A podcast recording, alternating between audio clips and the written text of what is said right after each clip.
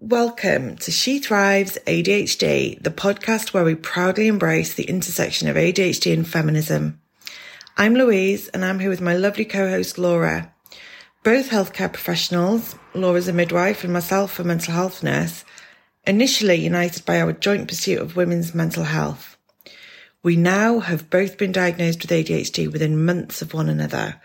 And in true ADHD fashion, we set to work on understanding, sharing, and embracing our challenges. We're absolutely thrilled to have you join us on this empowering journey. At She Thrives, we believe that ADHD is not a limitation, but a gift to be unwrapped. And when combined with the transformative principles of feminism, it becomes an unstoppable force for positive change.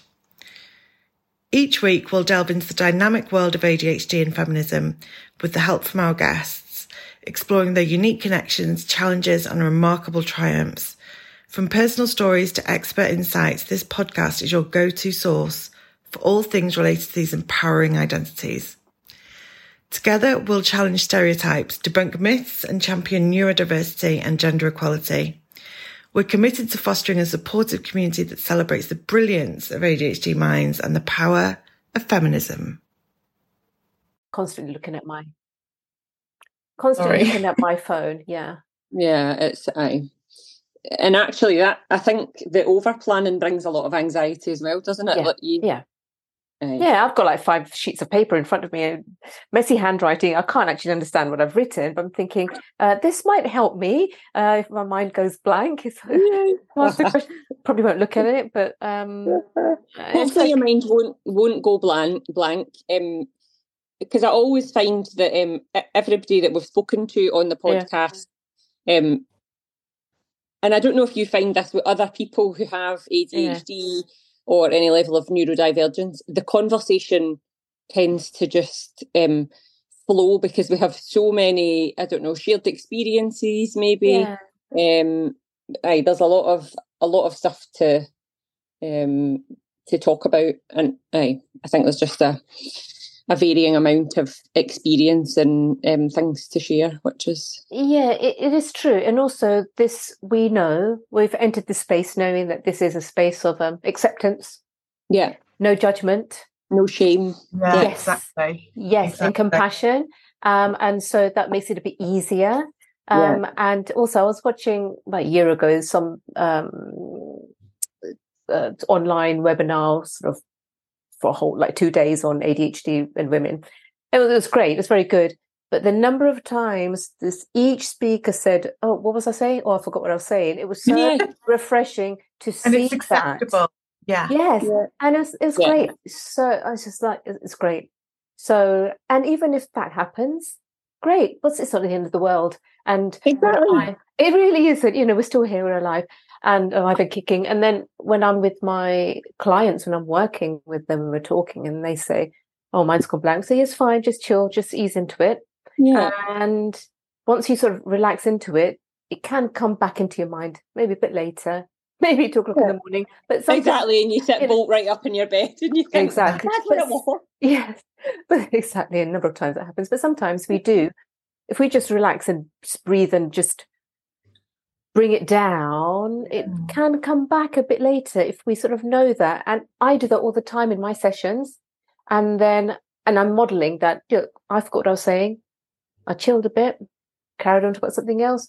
And then it came back. It sort of yeah, creeps yeah. back forward. Is it safe for me to come out? This thought sort of like coming yeah. forward and, and it, can happen. No, do you share that? Do you share yes, that? I do. I, I do because I like to um, say, look, I was going to say something and I forgot. Um, but let's yeah. see, I'm going to chill and let's see if it comes back. And and some most often than not, it comes. And the clients I work with, they know that I have ADHD and autism as well. Yes, yeah.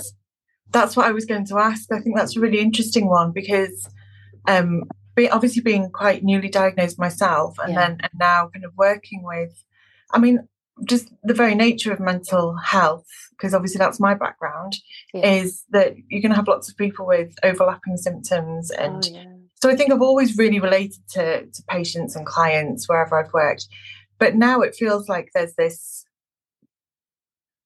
there's this kind of club, like in a good way, yeah. a good club, like a um, I, I feel quite comfortable to disclose it. And you know, when I started, I've seen you know you've got lots of experience with it, and I, I suppose when you first started practicing, I mean, bound for us particularly as as medical professionals, it was boundaries, boundaries, boundaries. Yes. Don't share anything. Yes, don't, yes, yes. You know, and and it was always like really frightening. Like, um, should I say something about myself? Should I not?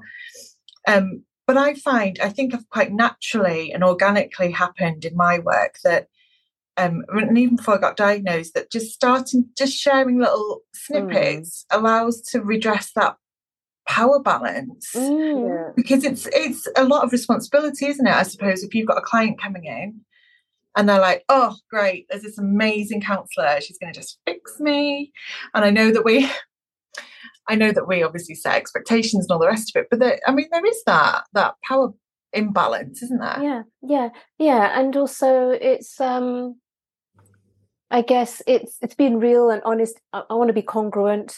I, I don't. I, am boundaried as well within that, but that that is within my boundary. Of course. So and so I've included that in my boundary to say that this is. So I usually said that right at the outset when I have the very first um, phone call, which is like an assessment. We mm. talk about background history, best hopes, and, uh, and, and and with that information, I sort of give a plan of an outline of how I think we could work together, and if it's acceptable, then we go ahead. Um, but so I know I say then I mentioned that, and it's on my profile, which is on the BACP register. Wonderful, yeah. Which it says in there that I'm a neurodiverse counsellor, and um, I think more often than not, it's hard to say. Somebody, people usually say it's okay, and they they work with me. A handful of people who choose not to, and that's fine. It could be whatever reason, and they probably won't say, "Actually, I don't want to work." Although one person has mentioned that, and that's fine.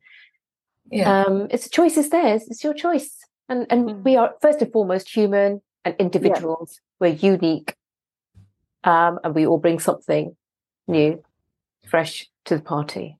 Yeah, Absolutely. and I think that's I think that's really important to highlight is that um, you know first and foremost we are humans, and if if you can share a little bit of yourself, I think it helps the client to understand um, that you know you you have an understanding or you have a genuine empathy for what they might be going through in terms of their neurodivergence. It just yeah. brings that humanistic element to it and takes away another barrier almost. Yeah, it does. Um, yeah. It does. That's my. You don't want to take away from um, from what they want to share, but um, I mean, and I don't know if this is a, a relevant example or not, but my daughter goes to a special needs school, mm. and within that school, they don't call the teachers Mr. Smith and Mrs. Smith.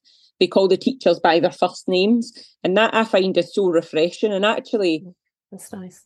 What if we did that across yeah all yeah. of the schools? Yeah. Yeah, because mm.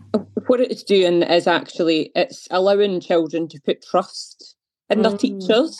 Trust. It's allowing them to kind of be a step closer to the teachers without being unprofessional, I think. Obviously there, there still needs to be boundaries in place there, but you know, teachers mm. are humans as well, as are healthcare yeah. professionals. Um, and I think it's important for people who are essentially service users to to have an appreciation of that. Yes. Um, mm. Yeah.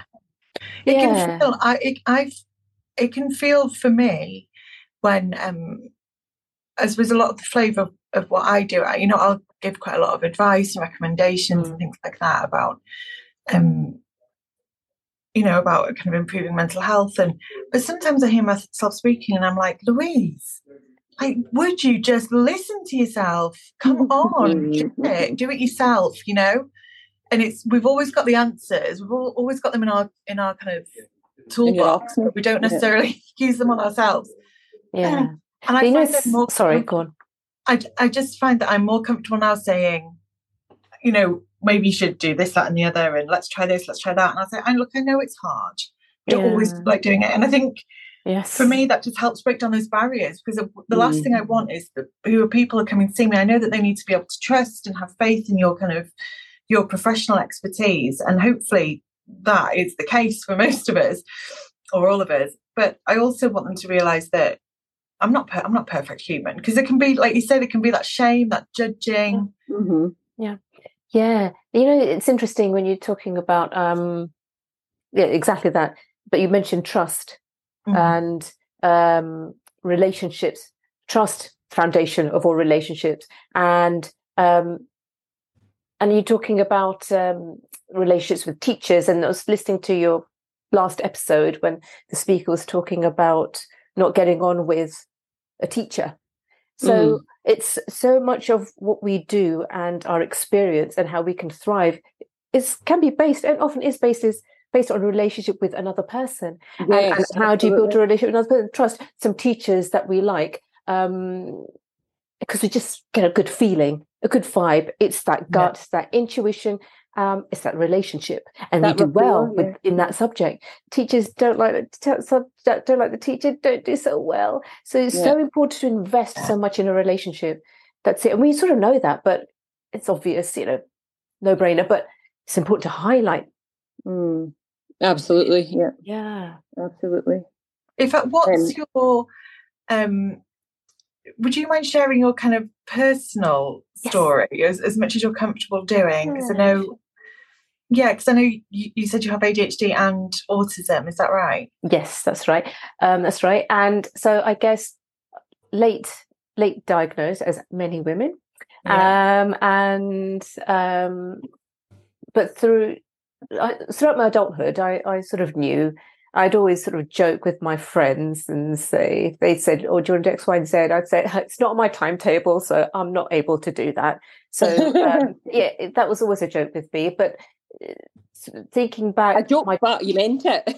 yeah, yeah, yeah, totally, totally. It's true. It's not my timetable. It's not my schedule. I'm not going uh, to do something with that without warning is discombobulating. Um, yeah. This is what I'm planning to do Great word. Yeah. Um, yeah. I love that word though. It's, it just rolls off. It's confabulating. You're bouncing about. It's good. So, um, but throughout my childhood, I was like, kept below the radar. I didn't want to be noticed. I was invisible at school. Nobody understood me. I didn't know what wow. the hell was going on at school. I mm. just went with the flow and just copied. Didn't know I was in a daze in my own world. And that all makes sense to me now and even at uni, even at work, it was never picked up. When I was a kid, you know, nobody knew about anything about neurodiversity or anything mm. like that. Um, but even at work, it was never picked up. You know, master masker, doing so well in the job I do, um, and enjoying it. But gosh, nobody knew obviously the amount of hours and effort that I put in, and also the quiet time I needed when everyone had left the office mm. for me to get down to do stuff and therefore do long hours getting in early because it's just too noisy and getting in and oh, settling oh, really? in. Yeah, settling into the day, going in to a school, for example, at about eight o'clock, it's noisy. Everyone's rushing around, teachers getting ready, going in like slightly earlier. It's calm. You can ease in to your day. Okay. Leaving, ease out leaving late, that is, when it's quieter. So yes, your questions are meandering, and also, so I'm going to meander lots. Um, I hope please do though, because on track. your voice very soothing. Oh, do you? Oh, okay. Meander all you want, because I'll go into work in a very relaxed state at this ah, rate. lovely. That's nice to hear. That's nice to hear. Uh, that's quite important as well to get that feedback because obviously a lot of work I do is online, so mm. um, it's nice to, to, to know that. Um, diagnosis you're talking about. Um, so later in later in life, mostly it was about autism. I always sort of knew autism. Yeah, I can understand that, and and it's interesting that I gravitated in my professional life to, in mm. to work with children who had autism uh, and ADHD because I thought, yeah, I get that, I understand that. Yeah, now I know why I understood why something was comforting, why flapping a child flapping their hands was comforting for them. Uh, yeah, I get mm. that. Yeah, we don't get excited we go, oh yeah, we're going on holiday, really excited. And we, we, we do that. Everyone does it. You know, flap our hands again. Yeah. Yes, it's a release of energy. It's a huge bit of energy within us. It has to come out. And just like we, when we have um, feeling anxious and feeling really intense inside, it's like I always say, it's like a tsunami of feeling. The tsunami is so big and powerful. It's building up. It's rising. You can see it, and it has to follow through. It hits the beach and there's devastation. But when we feel an overwhelm of feeling inside is intense, we feel that tsunami is rising and it's scary and we know what's going to happen, but we can acknowledge it. We can create a bit of distance. It all takes time. And then mm. it has to follow through, it has to come out, but we can do it in a safe, safe way. That's what we yeah. work towards. Yeah. Allowing it to come out in a safe, safe healthy way.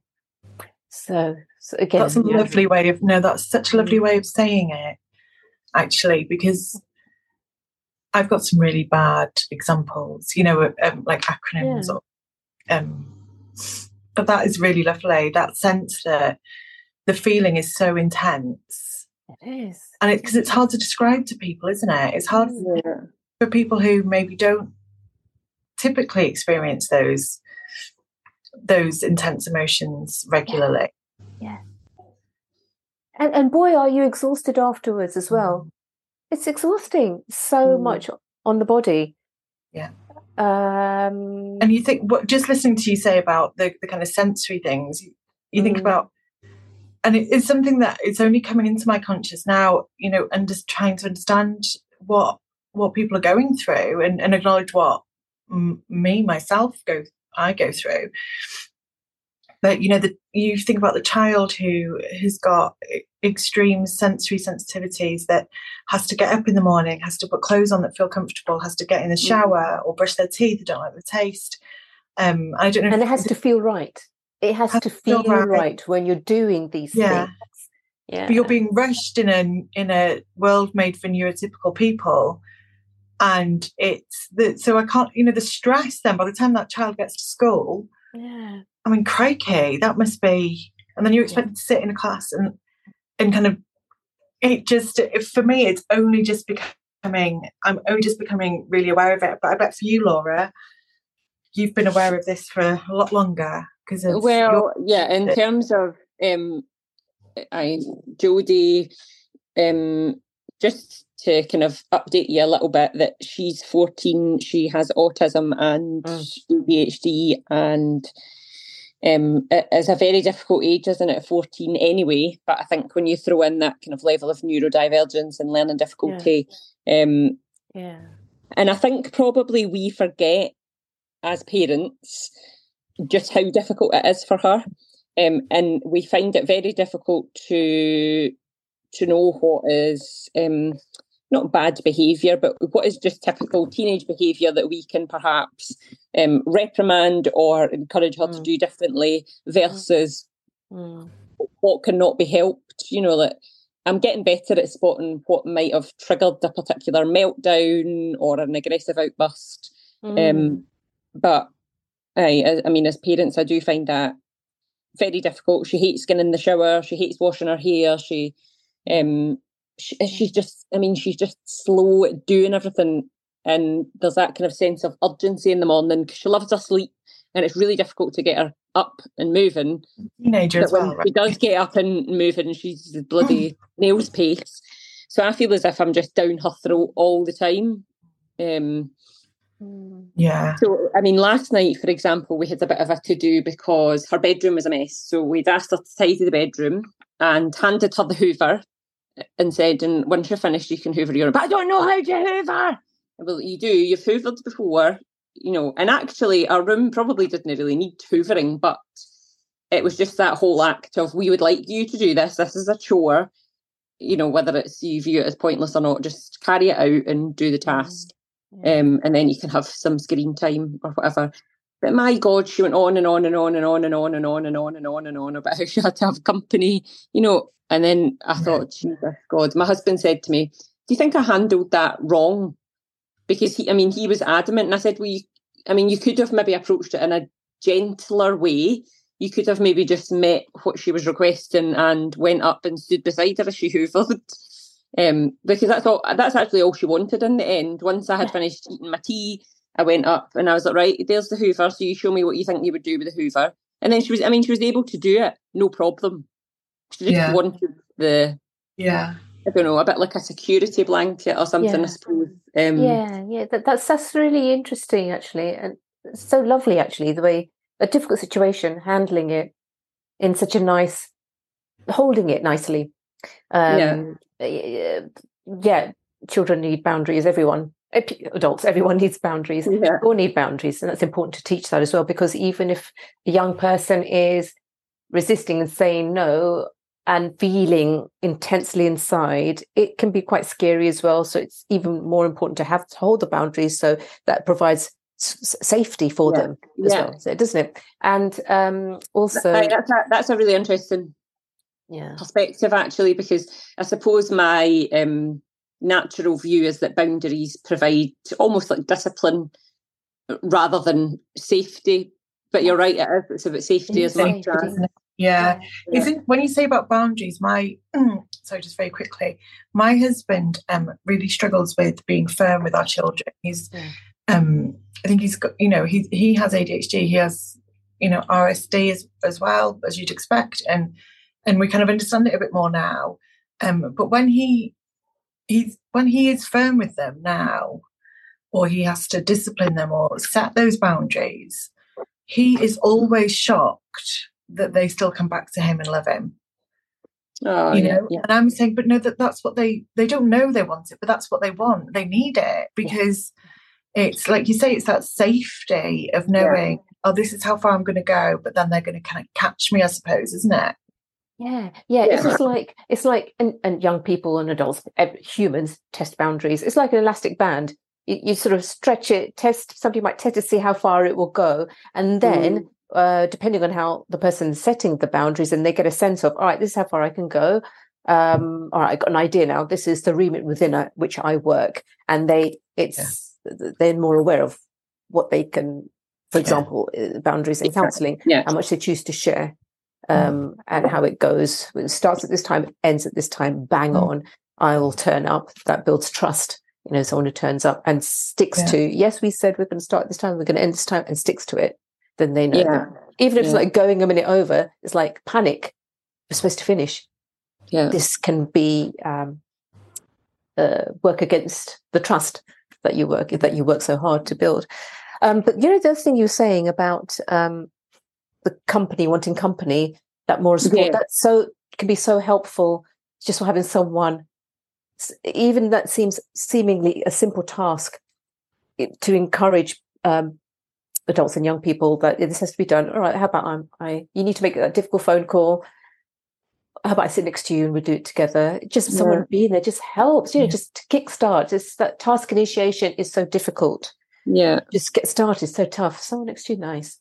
So would, uh, that in the, would that be in the same kind of remit? It's like body doubling. That's her. Body doubling is amazing. That's the same thing. It's just yeah. having the yeah. of another relationship. Again, come down to a relationship. Somebody is giving their time to be with you in something that inverted commas is simple but it's actually very hard to do yeah. so uh, that's the relationship you're building aren't you uh, so yeah yeah uh, yeah and they place of understanding no judgment yeah yeah yeah so absolutely yeah. if we what about your experience as a child so you were masking a lot mm. if it mm. it sounds like you were you must have been so stressed masking that much did do you find that it it manifests itself in other areas for you?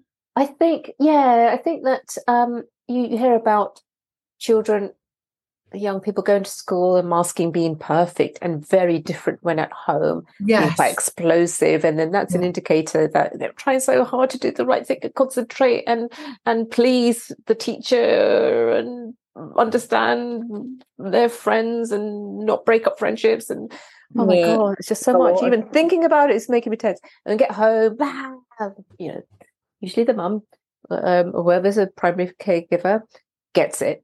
But yeah. also, at least it comes out. For some people, yeah, that's they true. may internalize it and keep it in. Even at home, nobody would know. Maybe at home, it's not a safe environment to release yeah. all of that. I just kept everything in. I didn't say anything to anyone. So at home, I was just really did everything. So I think internalizing can be can be worse, even you know. Yeah, I like I said earlier, at least it gets out. so when this, it has to come out, just like the tsunami, it's devastation, yeah. external devastation looks awful, impacts yeah. other people, uh, but it's out. Now, you know, the people, the children that get diagnosed are the ones where it's externalized because they are a inverted commas problem to yeah. other people, to other teachers. Yeah. they think, yeah. all right, we've got to do something about it. But the the the ones who internalize keep quiet, nobody knows, none the wiser, and especially with girls, um, keep it quiet, keep um, very good at masking, and mm. may get diagnosed much later on. Puberty usually when things just get way too much. It's like too much. And and the brain is the target organ for estrogen. So fluctuations during puberty cause um, you know that that young person, that young woman to to therefore react because it's just all going on and the brain's yeah. responding in that way. And we know, you know, before periods as well and during yeah. estrogen levels can be particularly difficult. Um, so the quiet ones, yeah, they and would you say, radar. Would you say high IQ is a barrier as well for diagnosis? Oh yeah, because exactly because it, it, it, when you're a pain to someone else, inverted commas, said with love, you know, then that's when people do something. You, are acting out inverted commas, or your grades aren't good. But if you keep it in quiet, keep it inside, and you do really do really well, um, seem to have friends, but you might be just copying them and following them around. Yeah. And girls tend to look after each other, especially at primary, not so much at secondary. Things yeah. come up more than you see, um, notice more in secondary. But yeah, in part primary, yeah, you're just carrying on. But nobody knows that that little girl took ages to learning learning a spelling. Yeah, um, that you know, had to work much harder. Much harder, three times out, or stayed up late yeah. to to on a project that she'd be doing or started like her project on the Egyptians, like may have had like four weeks, but she started like a few days or night before, you know, but nobody yeah. knows. Masking, keeping it to yourself quiet, but getting it done and doing damn good. For you, fine so, job. So for you, mm. that you internalized throughout. It, yeah. You weren't coming home like a pressure cooker. You no, were no, no, continuing that. Yeah. You know, very compliant. Yeah, compliant. very compliant. That's right, compliant. Yeah. Mm. And that's all got to go somewhere, doesn't it? So it if you're does. not letting it out, you're holding it, it within your within your body then totally right within your body that's where the yoga comes in really yes. nicely there's yeah. this uh, fantastic book i don't know if you've heard of it uh, the body keeps a score it's really famous yeah, yeah. bessel van der kolk amazing yeah. amazing um, so he talks a lot about he talks about trauma mostly but we can apply it to other things as well um, things that we experience body remembers it it's because when something happens and you get stressed or upset by something, you you you, you go into fetal position, you cower a bit, your shoulders get hunched in, you, you, draw your knees up. Yeah, you go inward, don't you? Yeah. And body remembers that. Mm. Um, and so when something happens, you might naturally do that. And it's stored in the hips and shoulders like that. So when you, you're in yoga yeah, and you do something like, yeah, yeah, t- that's nice, nice, actually nice to sort of roll back and when I'm stressed, my shoulders. Yes, yeah, so interesting. It is. I think we, we could turn this into an online yoga session now. Yeah, we could. Who's your best moves? yeah, we could. We could do. We could do. Um, um. So when you're in yoga and you do what the, what's called chest openers, and you're sort of broadening your collarbones and your shoulder heads are moving back, and you're really opening your chest, and it can seem really unusual, um, especially if you're used to hunching over. And when you do a set of those, at the end, you might get a release of feeling, which is good. It's the release. Um, so the yeah that you want. So that's why in the book, um, talking about yoga, releasing things that the body has um, stored inside for a lifetime, perhaps, then that slowly gets released. So you don't have to talk about the trauma. You can just it's an embodied experience and releasing yeah. it in that way and in the hips as well that's why we get really tight hips and if you open them up the same thing can happen as well wow. so release and that's interesting about the trauma as well isn't it because yeah people don't always want to or not ready but it's not stuff. necessary to actually re- it can be re-traumatizing to talk to it can be it depends it depends yeah. like you know the, the, individual and training with yeah. therapist oh. but yeah but that is one way to release and we forget we forget what our body's doing yeah. we just get caught up in our minds we forget how to that, that body is sort of um we experience the physical sensations and we only may remember it when we have a panic attack when the body's mm. screaming listen to me listen yeah. to me now you have no choice well it's actually it's probably building up yeah yeah yeah and we may not notice it if there's a disconnect. So is that how do you do you feel that like, yeah. like yoga or yoga particularly yes. Is is the one for you? Is the one that helps yeah. you? Yes, that's I've been practicing yoga for many many years, okay. um, and um, yeah, it, it, it helped, and it, it, and during times are difficult. Uh, you see online articles, yeah, do some yoga, and then I say, yeah, I'll do yoga, and then for that time, I'd be focusing and I wouldn't be thinking about my troubles. But when I left, they'd come back and thinking, oh, God, it's too much. But then over time, you, depending on, again, the relationship you have with the teacher and what you learn in yoga class, mm-hmm. you learn to, things that you learn, you can do outside of your yoga classes. Yeah. Like breathing. And everyone talks about breathing. And, and, and but, yeah, and then people talk about me breathing and mindfulness, and you think, oh, it's a bit boring. It's like, yeah, breathe. I breathe all the time. But then it really, that's a big conversation in itself. And yeah. the, um, I think it depends on the relationship, like in counseling, the relationship, once I've had a good relationship, then I introduce the idea of breathing. And because they, the clients trust me a bit, they're willing to try the breathing as opposed to session yeah. one, just breathe. Oh, well, I am breathing, you know, hyperventilating, but actually, you, you know, you need to trust someone else to try a new strategy. I agree. I agree. That's my experience as well because lots of you know lots of us particularly if you're you know if you're in quite a state of agitation. Yes.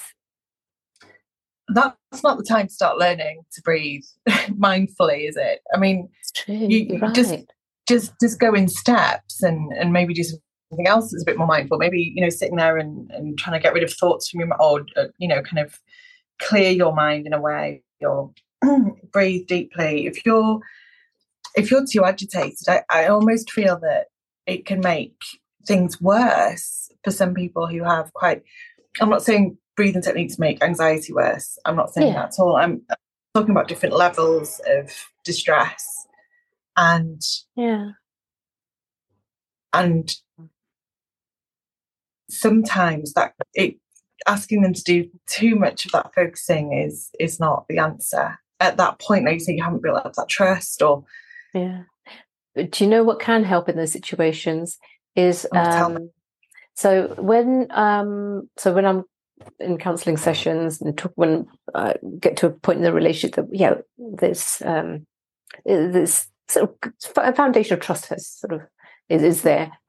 And then talk about breathing is to practice breathing yeah. when you're not highly anxious practicing yes. breathing when you're feeling okay, or maybe feeling a tiny bit uncomfortable. You don't have to label a feeling or, or get caught up, well, how am I feeling? I don't know. But you can just call it comfortable or uncomfortable. Noticing when you're feeling comfortable, what that feels like in your body, but noticing when you're feeling uncomfortable, um, small little stages um, throughout the day, throughout the week. I'm feeling a bit uncomfortable. Okay, now it's within my um, I can tolerate this level of discomfort. Maybe I can try a bit of breathing. And if it says sort of a longer exhalation shifts emotional state, so I'll try and box breathing or even just basically inhaling and longer exhaling and trying it for a, a while, doing a few.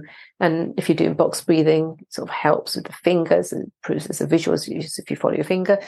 But when you're doing it, when you're less anxious and you actually feel a change and notice a change, that's evidence. Mm. But when you breathe deeply, your heart rate does go down.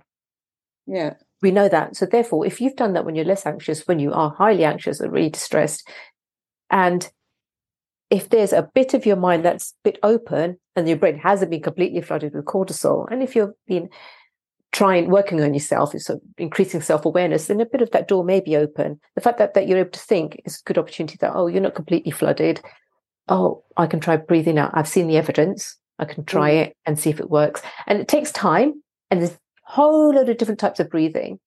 I can guide you through a breathing, alternate nose breathing if you want. Um, and you've got the evidence. And then you might be more likely to try it. But consistency when you're less anxious and consistency when you're feeling anxious to try it as well. Yeah. So that kind of evidence, that's that's a really good way of putting it. It's it's a way of trusting your own techniques, isn't it? It's trusting yourself to be able to um, that this this is going to work because, like you said, there's evidence there. And I suppose it works in reverse with things like graded exposure, doesn't it? yeah, uh, e- yeah, yeah, yeah, yeah, yeah, yeah. Uh, I, I think I understand what you mean. Trying yeah. to, just trying to, um, just going at things very slowly, approach Mm, a fear very slowly. So if your Mm. fear developed yeah. at the supermarket, then you know maybe think about Mm. go adapting how you go, going Mm. at times quieter or, or whatever. Yeah, yeah. that first builds up in your brain. So, all right, yeah. So, in terms of the evidence, yeah. So, it wasn't quite understanding the link, but yeah, the evidence you're building yeah, evidence. sorry, the yeah. evidence. yeah, yeah, yeah, yeah, yeah. training your brain Yes. to Yeah, because the brain has a negative bias. It will remember. Um, it will remember things that didn't go so well. yeah So yeah to protect you, oh, that didn't go so well. So you know, I want to protect you to make sure that you're safe. But it doesn't fine tune the experience.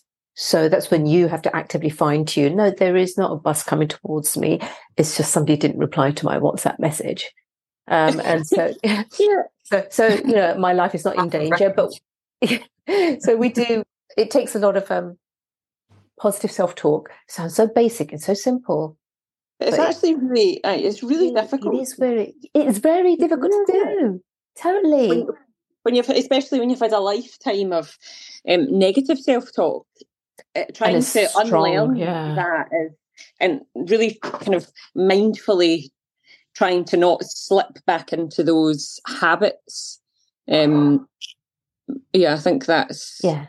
really important um that although it sounds really basic it sounds as if you're yeah. um, just calming somebody off like oh go and Yeah, do some yeah. mindfulness and some breathing exercises actually it does yeah it's much more Yeah. powerful than we give it credit for. I think, um, Yeah. and that's what actually, I think that a lot of people.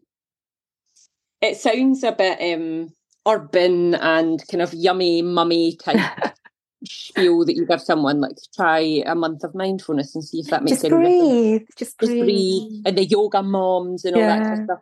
But actually, if if people could understand Yeah. um, you know, the likes of um, the body remembers that, you know, if we were a bit more educated, I think then we would appreciate the positive effect that these things can have Yeah. on your life.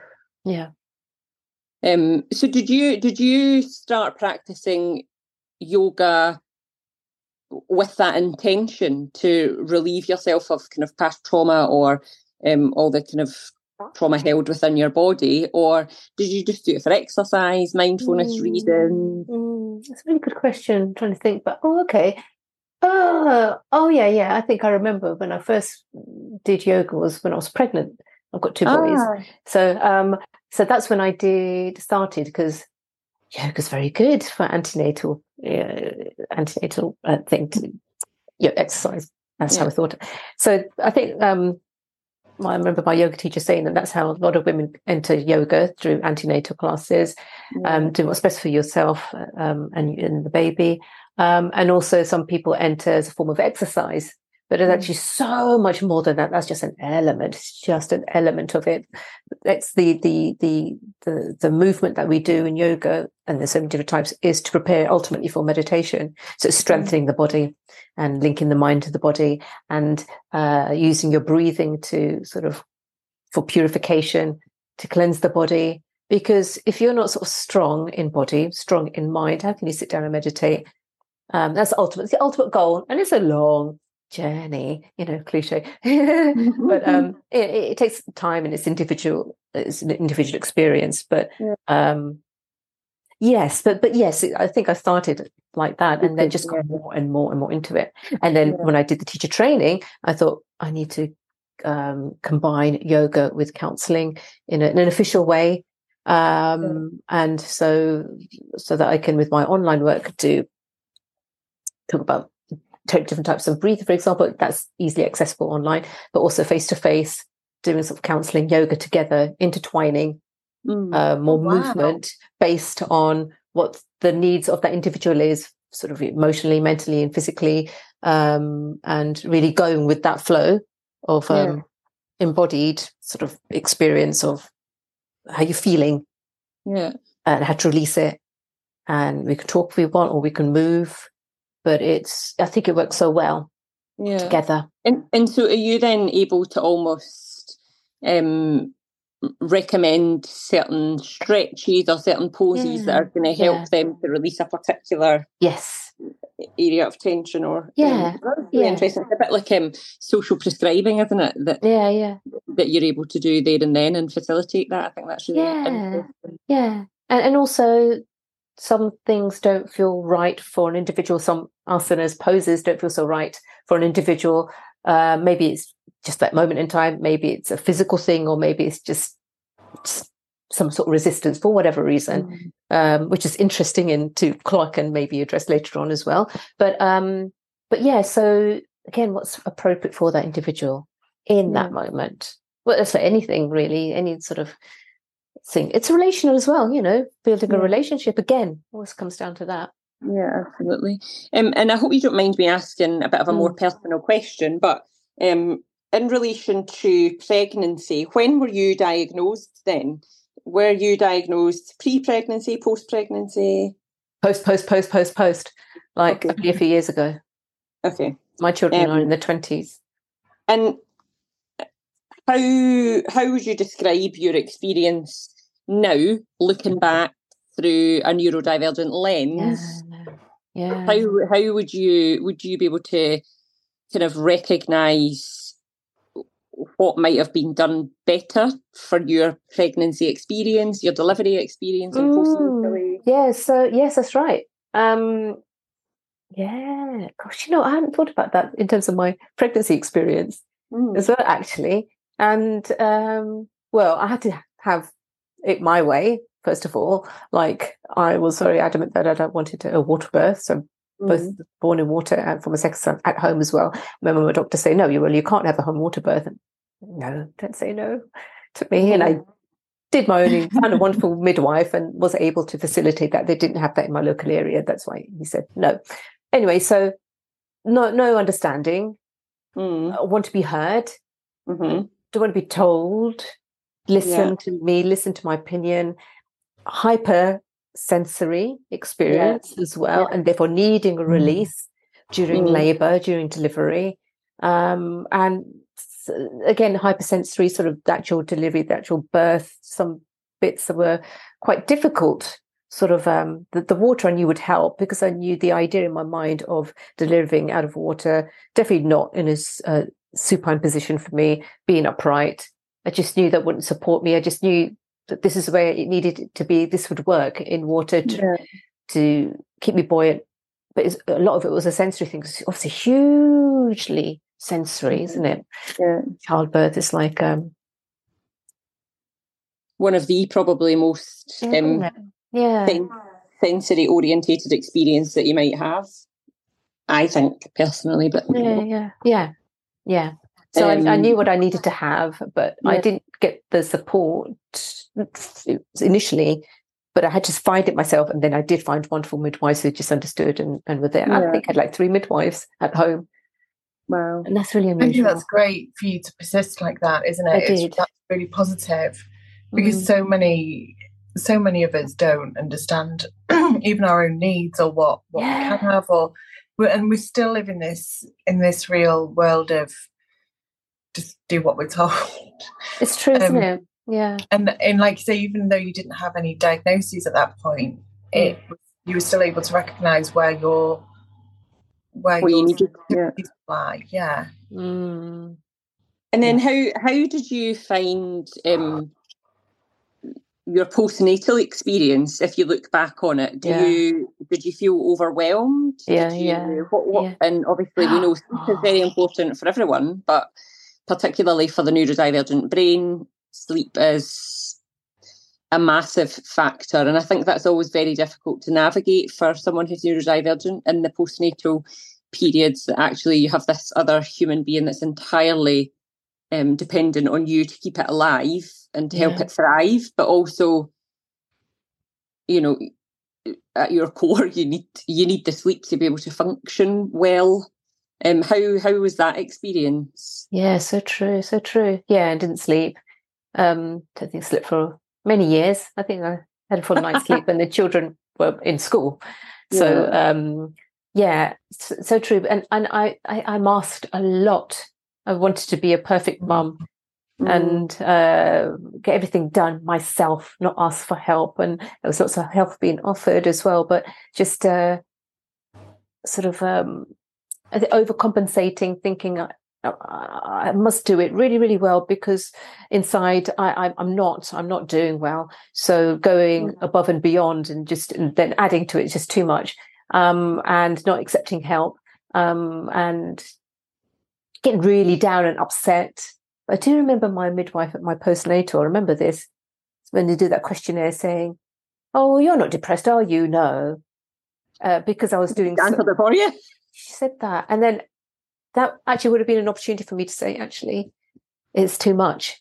But she yeah. saw me being perfect. Yeah but if she had asked the question properly, as you're supposed to, yeah. you then maybe that would have been an opportunity for me to say, actually, no, it's, it's too much. I, I can't, yeah. I can't do this. Yeah. Yeah. And, and I think we do generally just put ourselves under a lot of pressure, particularly in that newborn phase. And it's almost as if, and I don't know who we're trying to prove a point to, but we're trying to prove a point that we can manage. It's there is a there is a statistic, isn't there, about um, women in the postnatal period oh. um, not getting diagnosed with any mental health problems, and it, and it is mostly women from a professional background, from you know maybe I don't even like like an educated background or a professional background, where you can really sense what you need to. It's that masking, yeah. and you can yeah. sense what might be perceived as a danger and that's at the core of everything it's your child isn't it you know mm. we go back and we unpick things mm. more often than not it's i don't want anyone to think that i'm a bad mum or yeah. or, or threat, cause yeah. any threat to that yeah mm. to that relationship mm. um yeah i think it's obviously my background is in midwifery and that's where yes. my um research is going to be centred over the coming months, which has given me a feeling of excitement and dread in equal measure. But um, I do find it very interesting that specifically in this generation, we're dealing with a generation of women who may or may not be aware that they mm. have ADHD or autism just, just, by default because it's never been recognised. Um, and I, and I just really find it particularly interesting that quite often postnatally comes with an extreme sense of overwhelm and um, yes. yeah I just wonder how we can make the pregnancy yeah. and postnatal journey better for yeah for women on the whole but specifically for neurodivergent mm. women and I'm mm. also a great believer that whatever we can do to improve it for neurodivergent women will mm. benefit neurotypical women as well. Because always does.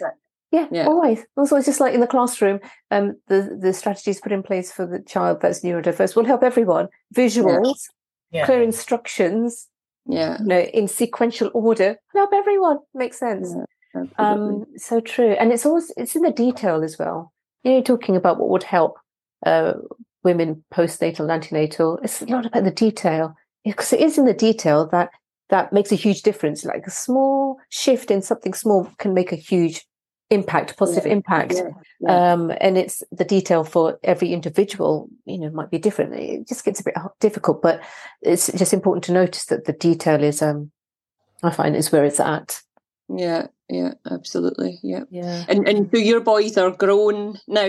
What are they? Mm. Um, do they live close by, or have they? Yeah, they're with me, both ah, neurodiverse, right. yeah. and so a lot of support yeah. there as well. Yeah, and yes. and how was that for them? Kind of go, growing up.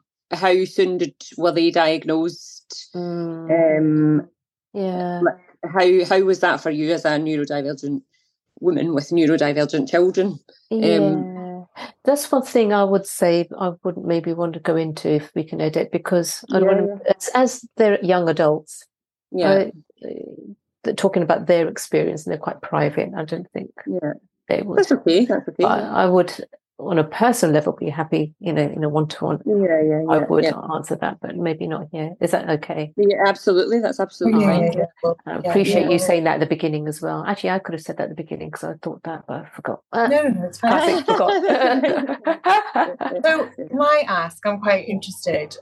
The sessions you Yeah. do that where you combine it with yoga, are they like one to one yes. yoga, talking, all, Mm. all in one? Yeah. that Yeah. sounds amazing. Yeah, it is, and it's um, it's so it sounds like a lot, and it is. So it's not maybe all of them in one in one go, but then yes, it is, and it also has includes a a good sort of relaxation at the end as well. Mm. So um, so because it's nice, basically, but also it's another embodied practice of focusing on different parts of your body, um, and that's quite hard for people with ADHD actually, because can be so for, for want of a better word, a bit boring, perhaps for some people. But I think Okay. what that actually means is it's boring is the wrong word, but people say it's boring. But actually, the, the word is probably that it's hard to stay engaged with something so specific over an extended period of time. Yeah, yeah. Uh, and to keep your brain stimulated is what it actually means. But it's the relaxation part that allows you to focus on different parts of your body um, in sequence um, and sort of in a half sort of yogic sleep, one foot in, one foot out. You're sort of aware, but you're also relaxed as well. You've got a balance going. You're not like totally zoning out and falling asleep, although some people do, and that's fine if you do. But it allows for you to feel what also different parts of your body tuning in because we don't. Um, and also see what a relaxed state feels like when we're so used to being tense, anxious, and restless. To see what that experience is like and working towards trying to get a bit more of that as well in Mm. session and out of session as well. So yeah, it combines lots of things really. Yeah, It's interesting. one-to-one. It's interesting because, like you say, it's always um, yoga's always on the list of of things to do to you know in, increase your well-being. And I, I've been on a course recently around um, eating disorders in Yeah. neurodivergent people, and um, and we're talking to a yoga therapist who who kind of deals with that demographic specifically and that sense of calming the nervous system Yes, totally. is That's it. is key, isn't it? For for those of us with ADHD and, and autism as well, I would think. Yeah, hundred percent, hundred percent. So I also include another thing. I include. I do. I, I, I pack in a lot in my in my session. It's Hey, like- they get their money's worth. yeah, I hope so. I really do hope so. And, and also, I've got to say, it's my special interest. That's why I, I go for it. You know, Yeah, wow. yeah. yoga okay, counselling, my special interest, combining and working, doing that, amazing. But also, how, um, how good is that though? That's really know, inspiring that you're able to use your special interests for, you know, your life's work or y- you know your to pay your bills and yeah, it helps, doesn't it? Yeah. Um, and I can go on about it as well. Um, so which is great. yeah, absolutely. um, which is why this is great, so I can go on about it. Um, um, polyvagal theory as well. Don't know if you've heard. yeah, heard- uh, yeah, briefly, yeah, yeah, and you you hear about the vagus nerve a lot. People talking Yeah. about vagus nerve is calming, and that's to talk is about the um about your nervous system. And you mentioned the nervous system, so the vagus nerve is the tenth cranial nerve, just at the base of your skull, and it's wait, vagus means wandering. So so uh, it's a a few nerves actually that wanders throughout your body, below the diaphragm and above the diaphragm. So in your gut, brain gut connection, you know, and a lot of people neurodiverse may have gut issues, perhaps, possibly. Um, so below the gut and above the gut, in your sort of uh, your your heart, your lungs, um, and also your throat and your face as well. So basically, the idea with the vagus nerve is your it's like an internal surveillance system. Your body's looking out for cues of danger and cues of support all the time. So that's why having a negative bias, thinking, "Oh, this is a bit dangerous," "Oh, don't like that," you know, getting anxious, do something about it. It's, you have this feeling to propel you to do to move, get out of the way, keep yourself safe. There's also this vagus nerve is also looking for cues of social connection and safety, building Mm. relationships, which is why the vagus nerve is in sort of in the face as well. Looking, we look at other people's faces for cues of safety or danger, so we can sense a slight nuance in either direction. If someone makes a slight facial expression change, our nervous system kicks it up, Hmm. and if you're sort of super sensitive, have RSD, uh, rejection sensitive dysphoria, super, super honed into that. And yeah. then your anxiety comes up really quick, and you just picked up a very subtle shift in someone's facial yeah. expression uh, because you're you're tuned in. And if you, uh, if you throughout your life, if you've been constantly hypervigilant, you're super tuned in. Yeah. Um, and so um, that's why the vagus nerve can help. Uh, this like uh, behind the throat as well, which is why uh, like singing, humming, and chanting even stimulates the vagus nerve um, and uh, bring anxiety down. It's also interesting in terms of yoga. The chakra, there's a chakra, throat chakra there as well, which is interesting. There's lots of chanting in yoga, so that helps you. That's why it works so well. Uh, yeah. you've got science, so isn't it? Because these ancient, these ancient kind of practices, they wouldn't yeah. have had the science to, yeah, to kind of back it up at that time, would they? But exactly. just knew instinctively knew this is going to help. Very, very interesting. So mm. basically, that's why I think it works really well. So the psychoeducation of knowing what's going on in your body also helps you bring things down. You're you're you're befriending your nervous system basically. Mm. Um, so what are we talking about? Oh, yeah, polyvagal theory. So incorporating that in understanding what makes you, what triggers you, what's going on, how you can calm your nervous system down, understand what's happening, um, and say to yourself you're safe through various sort of various um, techniques and exercises.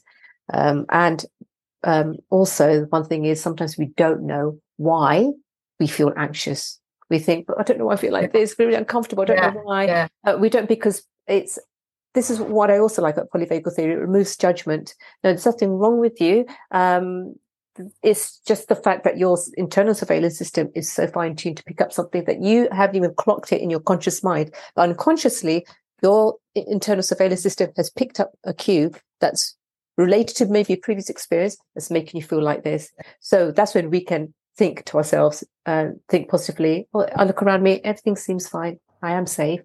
And exercises mm. that they may have may have learned to bring your anxiety down, you can do so. So you fine tune by befriending your nervous system. And polyvagal theory teaches that. And yoga is one of the ways that you can mm. help bring it down, plus other strategies that we use. Yeah, yeah, yeah. But that's that's a really effective one. And is this the is this what the the book that you're writing is kind of uh, around? yeah so so yeah i'm writing a book so i'm thinking i've got lifetime experience of being obviously neurodiverse and professional experience um, and lots of books that i've written i don't know what your experience is i'd be interested to hear on sort of self-help books for people neurodiverse. They're okay. They're all right. Some great books out there. Uh, you know, there are some wonderful great books, especially Ned Hallowell. Love. Oh, I love him. I think he's amazing. I love um, him. He's brilliant. And my favorite. yeah, yeah. I think so too. And his books are really interesting as well. Mm. Um, especially he's neurodiverse as well. Yes, so, yeah. Uh, yeah. So I like that. But there's some other books that are a bit not in, going into the detail like I said earlier, it's in the detail.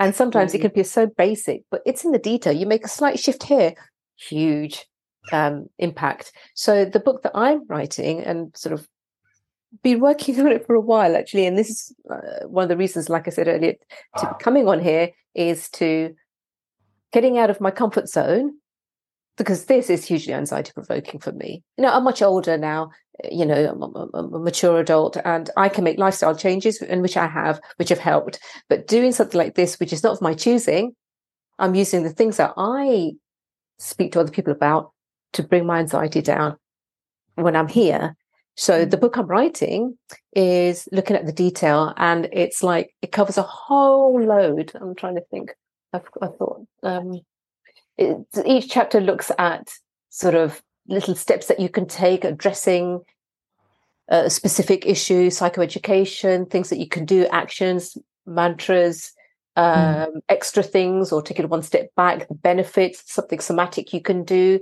grounding exercises, yoga, other things like journaling, information and polyvagal theory as well, um, self care. And um, but the chat, uh, but the, the chapters I'm going to focus on will be like sleep, eating, focus, organizing, self work, social planning, oh, wow. balancing emotions, time, time awareness, adapting to change, sensory overload, goal directed persistence. Think before you do, response inhibition, distress tolerance, bloody blood, but so many. It's like uh, it's a lot. Um, so, yes, it's going to be really helpful though because I think that's what I'm working on. The devil's in the detail, as you say. The and, detail, uh, and and and yeah. so, but by addressing all these things, but in a detailed, simplistic way that's easy to reference. You don't have to read whole big long chapters. It's yeah. like bullet points and visual, so you can dip in and out. Yeah, that's the idea. And I think um, the thing with you providing so much detail, it's going to bring such greater understanding to people of how it's going to help them. Well, I hope so. Well, I hope so because it's stuff that um, that I've done myself, but it's not about me. It's also my professional experience as well, my personal experience, yeah. Yeah. and stuff that I've uh, worked with my clients and that they've used um, and some work and for them and some don't. Some of these things work for me much better than others. But the fact is, there's a huge selection. It's up there, easy to access. It's very specific. So some of the books that you see, they might talk about uh, organizing something, but actually there's like probably 10 other steps or 20 before that you can achieve that point, achieve mm. that, that part. Yeah. yeah you know that's what that's the thing that yeah. i find that's the detail that and it's going slowly isn't it it's thinking yeah. well well where do i start where do you start and particularly yeah. that that sense of like you said you can dip in and out of the book That is yes. really appealing to me for example yes. there's not a chance i would sit and read and uh, you know a, a self-help book, book like that cover to cover yeah because it's not always relevant to me at that point or yes um so with my adhd brain i'll just go oh, i don't need yeah, yeah. I'm just skip this or put it down. But if yeah. you can dip in and out, that sounds really, really useful. And it's very clear. The idea is that it's clearly labeled. There's a familiar format. So repetition aids uh, consolidation. So there's a repeti- repetitive um, format um, with each chapter. So you'll get like grounding exercises for each section. You'll get something specific on yoga for each section. You'll get different action points for each section, benefits for each section, psychoeducation for each section. Right. So um, hopefully that's the. So you nearly finished with it? Is it? No, no. It was taking me ages. I'm just so I'm trying to put a proposal forward for a publisher. And it's so much work just to do that. You have mm. no, I don't know. It was such a surprise that that in itself was, is a huge job. So I've been doing that and I have to uh, provide one chapter. So the chapter is on emotion regulation, uh, of course. So um, and that's a biggie. So um, yeah, it is. And also, I'm you talked talked about um, body doubling, you said earlier, and doing something with someone else. But the fact mm. that I've actually told you as well, and other people who'll be listening, I now have to do it. Accountability. Accountability. Yeah. It's making me do this yeah. as well. And we will so, be checking you do know that. we will be checking. checking my homework.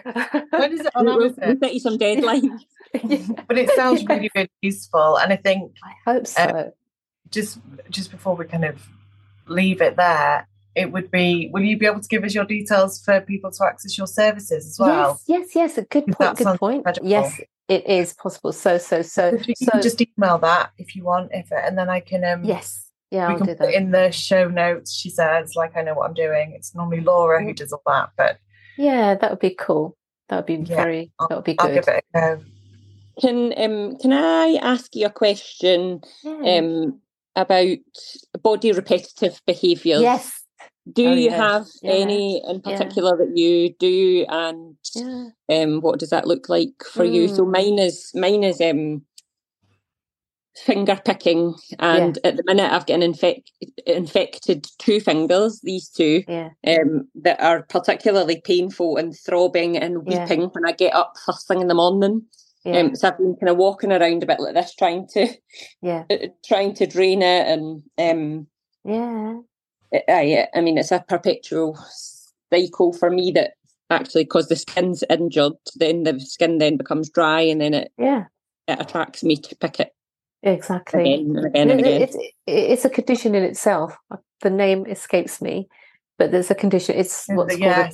A, yeah, I can't remember what it's called. It, it's a yeah, I can't remember. I've got it written down somewhere in a book. Um, it's a comorbidity. I don't like the term comorbidity. I like to say co-occurring condition. I've and... started saying that as well. I had yeah. So co-occurring. I've started. Yeah.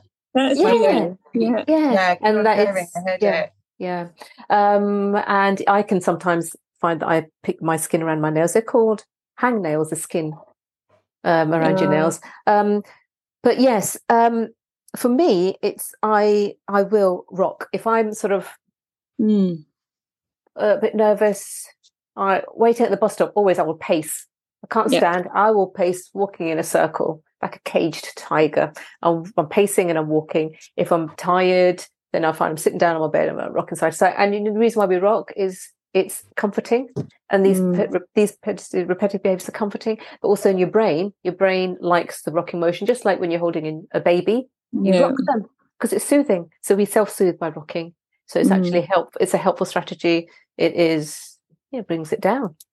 It helps Yeah. you balance yourself. It's a bit of like proprio, proprioception. You get a sense of yourself in your, in space around you as well.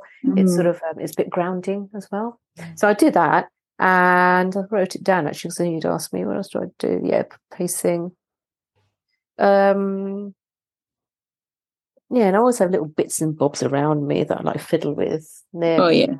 something to fiddle with that feels quite nice in my hand. Or Yeah. something in my hand. So interesting you say that. I I met somebody the other day, um, a young person who um, is neurodiverse and autistic, and he gave me this fidget thing. I've seen my kids use them. Yeah, Yeah.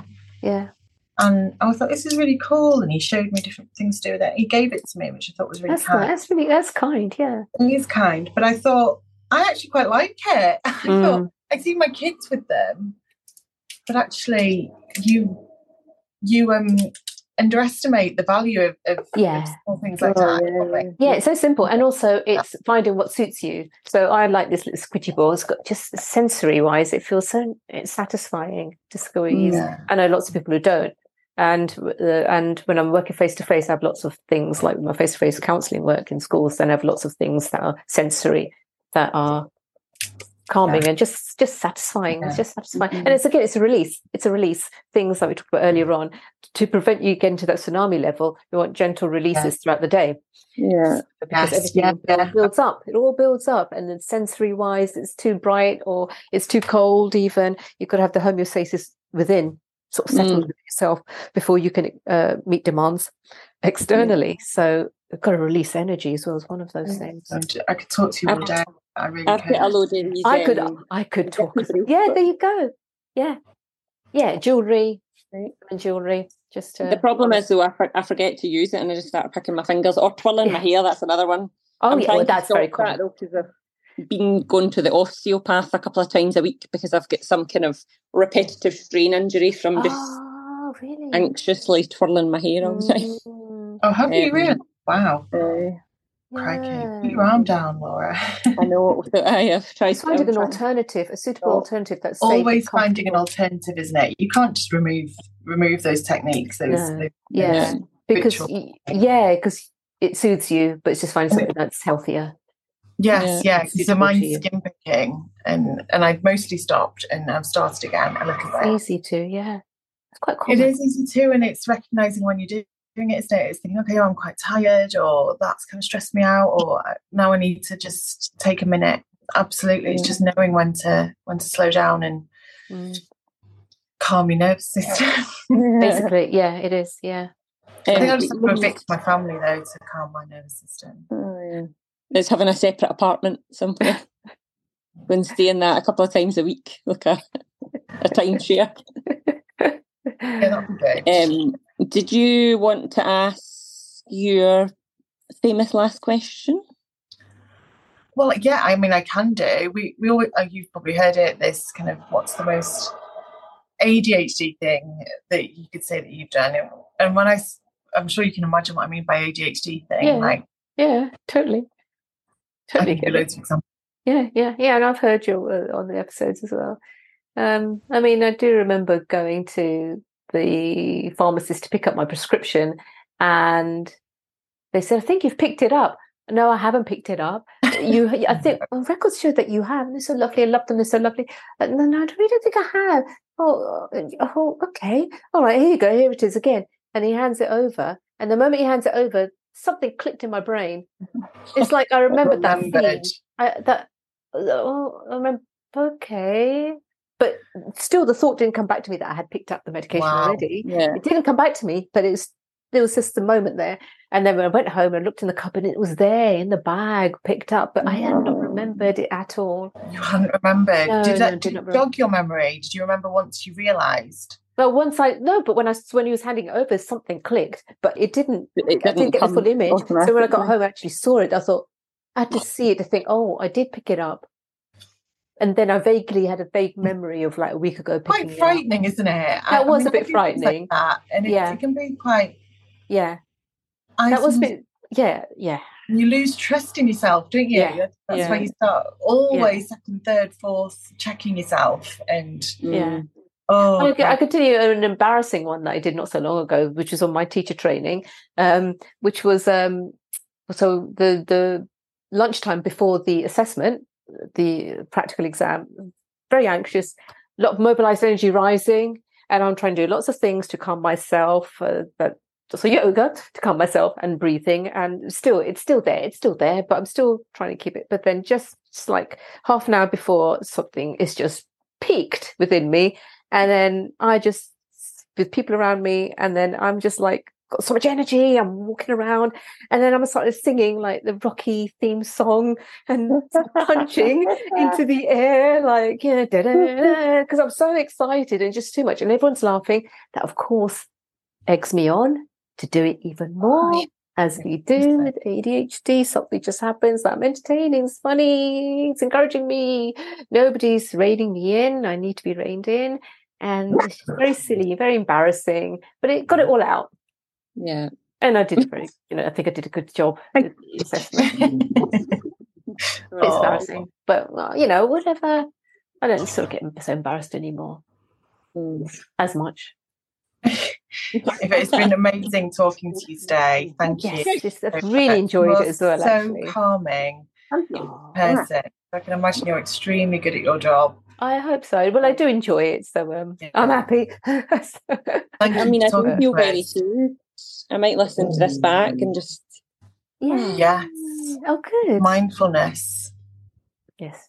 But yeah. I really, really enjoyed it. I really enjoyed it. Something I thought was like some something evidence for me to um, yes recall that I was very worried, but anxious, but also excited. So uh, we feel anxiety and excitement is then part in our tummy as well, mm. and so it's hard to differentiate. But I've really, really enjoyed it. I've got to remember, yeah, just lean into it, enjoy it, and it can be fun.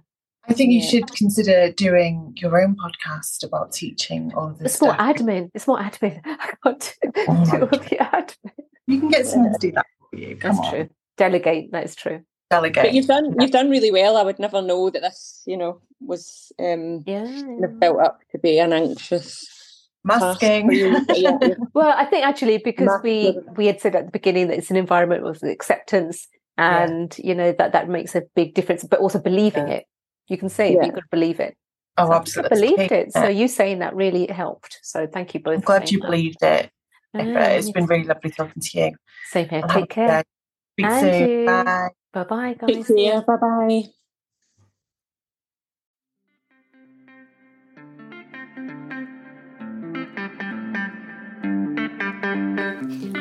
I'm Laura, she's Louise, and we've both got ADHD.